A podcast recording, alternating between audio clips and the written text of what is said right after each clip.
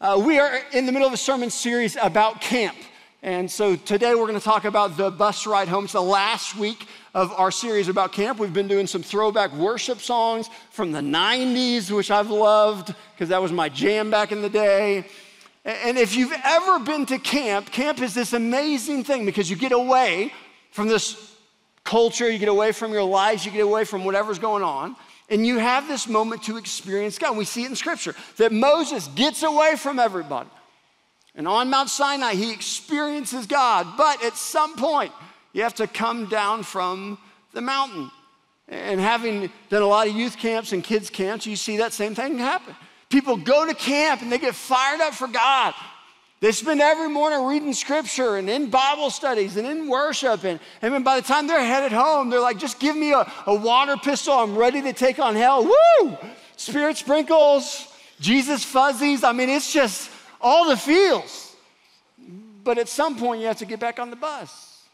You got to go home. And then what happens next? In my life, I've lived through quite a few fads. Uh, probably if you can think right now, there's, there's different fads that happen with style, with clothing. There's fads that happen with toys. There's fads that happen with technology. Now, because of social media, there's all kinds of trending fads that are, are social media challenges. I've got a few that I brought. A current fad that exists right now are these things right here. They're poppers, push poppers. Uh, they did not exist a few years ago, and now they're everywhere. If you have a kid, they've got a popper everywhere. My daughter has a lunchbox that is filled with poppers on the side of it. A few years from now, they won't even exist anymore. That's just what happens. And here's how I know that because a few years ago, there was a very popular toy called a fidget spinner. And I, I, couldn't tell you the last time I've seen a fidget spinner, but man, for a little while, everybody had one of those things and were spinning them not stop. If you're a teacher, you hated fidget spinners because every kid in your room just bzz, bzz, bzz. Uh, there's also uh, th- this idea that I, I, think older people are looking at that and they're like, those are just silly fads. I, I never had a dumb fad like that when I was a kid. Uh, and I, am too young to remember this, but for those of you that, that, that do remember, at one point there was a fad where people paid for a rock.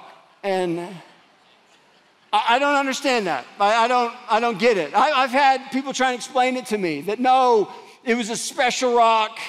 You had to have the rock. And I'm like, wait, why didn't you just go get a rock from your backyard and just put some smiley faces on it and then you're good? And then, no, no, no, you don't understand. You weren't there. And I don't understand. So, for those of you that owned a pet rock, I'm not going to shame you. I'm not going to ask you to raise your hand. Um, but you know who you are. And that was a fad. Not a very intelligent fad, but it was a fad, and we have moved past it. Uh, there's a social media fad a few years ago, if you, if you remember, uh, it was called planking. It looked like this. And people would basically just form a plank in really weird, random places on the ground, on a table, on a wall, on a basketball goal. Makes no sense. I couldn't tell you the last time someone planked on social media, but man, about 10 years ago, it was everywhere. And then my favorite, this is a style one when I was in junior high. Uh, some of you are going to be too old to remember this, some of you are going to be too young to remember this. But for those of you right in the middle, when I was in junior high, these jeans were all the rage. and, and some fads, you're like, you look back and say, that, that was pretty cool. That style might come back. Other fads, you're like, praise the Lord, that will never come back and ever exist again. And so a fad is here for a moment, it's exciting, and then it's gone. How then when we have spiritual moments in life, whether it's going to camp or maybe you come to church or maybe you go to a Bible study and you get excited about Jesus, you get excited about your walk, you get excited about the gospel, how do we make sure that it's not just a fad? How do we make sure that it lasts for a duration, for the long haul, for the rest of your life? If you've got a Bible, turn with me to the book of Hebrews. Uh, we're going to look at one of the themes that kind of goes throughout the entire book of Hebrews. Hebrews, we will start in chapter 2. We'll look at verse 1. Chapter 1 of Hebrews is all about Jesus. It's all about really setting the table. There's no instructions of do this or don't, don't do this. The whole chapter is saying Jesus is the Messiah. Jesus is God. Jesus is above the angels. Jesus was there at the foundation, the creation of the earth. And so that's the whole setup of chapter one. And then in chapter two, verse one, it says, So or in your, your version, it might have therefore. And so it's saying because Jesus is God, the Messiah, with that as the foundation, because of that, therefore, so we must listen very carefully to the truth we have heard, or we may drift away from it. It's saying we need to keep our eyes focused on Jesus, focused on the Word of God. And if we're not careful, we can drift away. That word drift in the Greek is an interesting word. Uh, I have a hard time pronouncing it because I can't roll my R's. Anybody else in the room can't roll your R's? Yeah.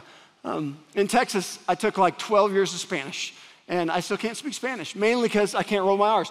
Uh, so the, the word is uh, parareo, and really, in Greek, what it means is floating aimlessly on the surface of the water. Uh, my wife took our kids uh, the other day to Chatfield Park, and they got some kayaks, and they also got a paddleboard. And, and our youngest one, younger ones, uh, they go out on a paddleboard or a kayak and not really understand how to get back.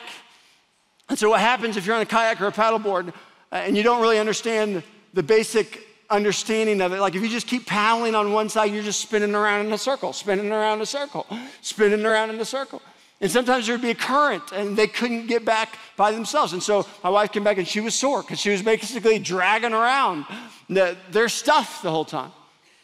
But if you go out onto a lake and you're on a paddleboard and you don't paddle, you are going to drift aimlessly, wherever the wind might take you, wherever the water might take you. So the writer, the author of Hebrews is giving us this picture to say that we have to keep our eyes on Jesus, we have to focus on Jesus, we have to be pursuing Jesus so that we don't drift. Relationships tend to drift. And you don't think that when you're young. You probably have some high school friends that you were really close friends with in high school that you probably don't ever talk to anymore. Maybe you look at a picture on Facebook but you don't have a relationship. Now, if you told high school you that, you'd say, No, we're gonna be besties forever. We're so tight. But if that relationship doesn't continue to be nurtured, it's going to drift. The relationship you have with your spouse, you are either nurturing that relationship or oftentimes those relationships can drift. The relationship you have with your family, whether it's your parents or your kids or your siblings, you're either growing that relationship or it is drifting apart. And our relationship with God works the same way that we are either pursuing God, we're nurturing our relationship with Him, or we are drifting. And so we have these certain moments in life that we have spiritual experiences. You go to a service, you go to a camp, you go to a Bible study, and you just get excited for God. Uh, I've got an object lesson that I've done quite a few times, and it's, it's really simple. Uh, on the top is oil. On the bottom is just water. I put blue food coloring so it's easier to see, but it's just oil and water. And, and as we all know, oil and water do not mix. And so you can turn it any which way, and they stay apart from each other. Uh, but what's interesting about oil and water is if you shake it up enough, although from a molecular level they won't mix, it will give the appearance that they do. So you shake it hard enough, and the yellow and the blue start mixing together, and all of a sudden you have a really cool looking turquoise. And so sometimes what happens spiritually with us is we have these moments in life where we feel really, really close to God. We went to camp, we went to a service, and woo! But you know what happens the moment that I put down the water and the oil? That instantly they start to separate and back away from each other. And it only takes about a minute before the oil's back on top and the water's back on the bottom. The same thing is true in our relationship with God. We're in a broken world. We're in a sinful world. We are born with a sinful nature. When we become a Christian through the power of the Holy Spirit, we can have a relationship with God. And yet, Scripture over and over and over again, we'll see in Hebrews, says that we have to be pursuing that relationship. The author of James in chapter 4, verse 8 says, Draw near to God and he will draw near to you. So it's this idea that we are constantly pursuing God. And what happens when we stop the pursuit is we begin to drift. And before we know it, we've got that separation. That closeness is gone. So, what's the answer that Hebrews gives us? I flip the page to chapter 3, verse 1. They say, therefore, holy brothers, you must share in the heavenly calling. And then he says, consider Jesus. It's just this expression in the Greek that we are supposed to turn our eyes and look and consider Jesus, focus on Jesus. You see this theme hit really hard in chapter 12. Chapter 12, he says, Therefore, since we are surrounded by a great cloud of witnesses, chapter 11 is all about the hall of faith, heroes of the faith from Scripture. And it's saying, since we have so many that have gone before us, that have done amazing things for the faith, let us also lay aside every weight and sin which so easily clings us closely. And let us run with endurance the race that is set before us, looking to Jesus, the founder and perfecter of our faith who, for the joy that was set before him, endured the cross, despising the shame, and is seated at the right hand of the throne of God. It's saying the way that we run this race is that we keep our eyes focused on Jesus. Uh, the way I prevent myself from drifting off to the side is through my eyesight, my intentionality, my focus. And then he goes on later on in chapter 12 to say this For the moment, all discipline seems painful rather than pleasant, but later it yields the peaceful fruit of righteousness to those who have been trained by it. That discipline in the moment is never fun. When you are disciplining someone or you are being disciplined by someone, those are not warm, fuzzy moments in your life. And yet, if you truly love someone, and you are the authority over them, you will discipline them. If you have kids and you never discipline your kids, it's the worst thing you can do for them. That with kids, you have a destination in mind, that you want to raise your kids up to be a, a man or a woman of God. But if you want them to ever get there, you have to create boundaries and barriers and training. It requires discipline. At some point in life, most discipline comes down to you of do you have discipline in your life or not. That you have the power in your life to choose to do something or not to do something, and it's your discipline that is allowing you to make those decisions, or it is your discipline or lack of discipline that's preventing you from making those decisions. So at the moment, discipline is painful, but it's bringing about fruit. He says, therefore, Lift your drooping hands and strengthen your weak knees and make straight paths for your feet so that what is lame may not be put out of joint, but rather be healed. Strive for peace with everyone and for the holiness without which no one will see the Lord.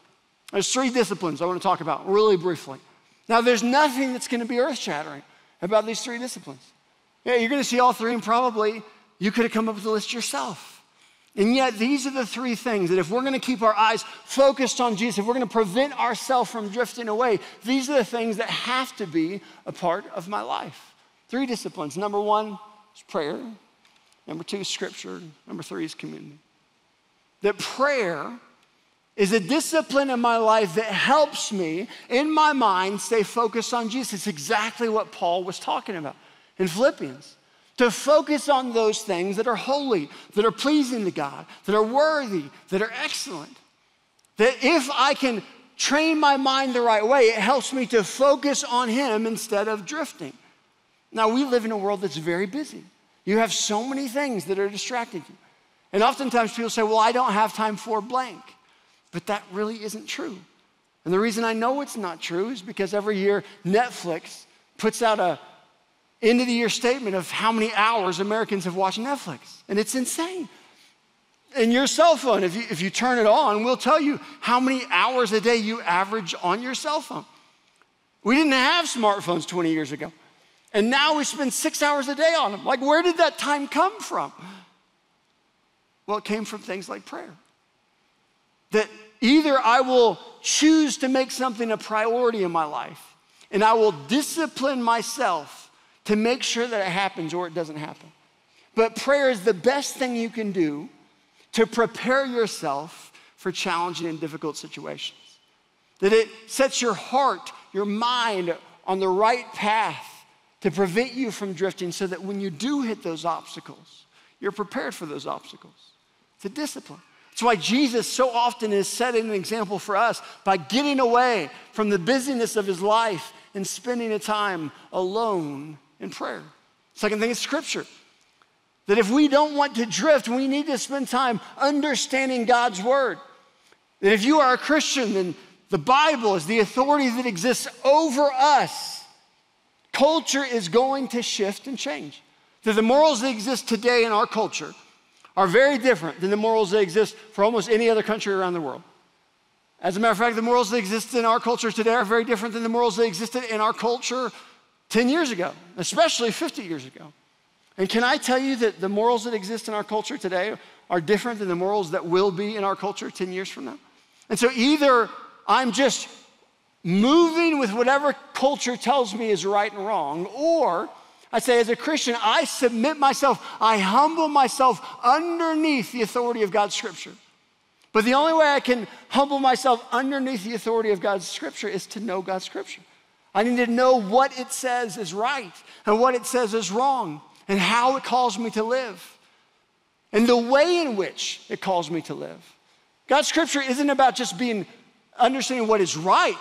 It's understanding how then to live that out to the world around me, the attitudes that I have.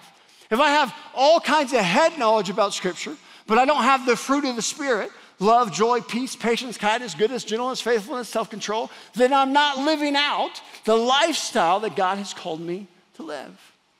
Last thing is community. If you want to have discipline in your life, you need to choose to find community to walk alongside with to make sure you have that discipline. You ever had a day where you were meeting with people and you're talking with people, maybe you had some different meetings, and then all of a sudden uh, you go in to wash your hands, you go to the bathroom, and you look in the mirror, and right in the middle of your teeth is a piece of broccoli, maybe a piece of spinach. And I mean, it's, it's not like on the side, it's like right there, like you can't miss it. And then instantly, what do you do? You think back and you say, Gosh, I've been talking to so many people. I've been having all kinds of conversations.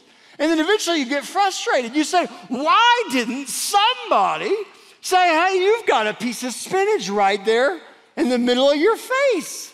Maybe you should wipe that off. The most uncaring thing you could do to someone is say, Oh, I would feel awkward and impolite to let them know that they have spinach in their teeth, and so I'm not gonna say anything. No, if you have a true friend, someone that really loves you, they will tell you when you have spinach in your teeth. Your spouse, I promise, will tell you when you have spinach. It'll be, hey, you got something. Nope, not there. No, a little bit. There you go. You got it. Community is the same way. Community spiritually is helping you know when you are starting to drift.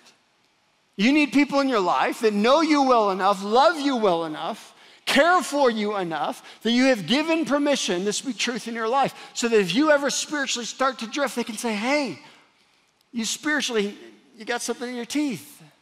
You need to fix that. You need to stop that. I'm worried about you. And out of love, I'm trying to bring you back. That you're not floating away, but instead your eyes are focused on the prize. That you can run this race with me that God has called us as the body of Christ to run, to live out the gospel each and every day. You see, if you just drift, what is going to happen in your life is you're going to drift away from God just like oil and water slowly separate. And so, how do you keep the oil and the water together? You just have to keep shaking. And you have to keep shaking. And you have to keep shaking. And you don't stop shaking. And if you get so tired that you can't shake, you need somebody else in your life that can pick it up and keep on shaking. Because the moment that you stop pursuing Jesus, the moment that you take your eyes off of Jesus, what's going to happen? Drift. Drift. Uh, there's a beautiful quote by Henry Ward Beecher. He says, Young love is a flame, very pretty, often very hot and fierce, but still only light and flickering. The love of the older and disciplined heart is as coals, deep burning, unquenchable. Let's pray. Heavenly Father, Lord, I just pray that through the power of your Holy Spirit, you would convict those of us in the room who are adrift. God, that we are either pursuing you with our eyes on you, actively going in the direction of your will and your plan for our life, or we are drifting away from it. There's no middle ground. And so, God, help us as a church to make these disciplines a part of our life. Help us to be a people who pray, even when it's hard to spend time with you. Help us to be a people who spend time in your word, memorizing your word, knowing your word God, help us to be a people who discipline ourselves to find community, to be in community. You did not create us to do this alone. Or in Proverb 27, you say that as iron sharpens iron, so does one man sharpen another. Help us to sharpen one another. It's not comfortable, it's not fun, but a dull blade is worthless. God, help us to sharpen ourselves, surround ourselves with community that encourages one another so that we might be sharp, that we might be tools for you and for your kingdom. We pray all these things in the name of the Lord Jesus Christ. Amen.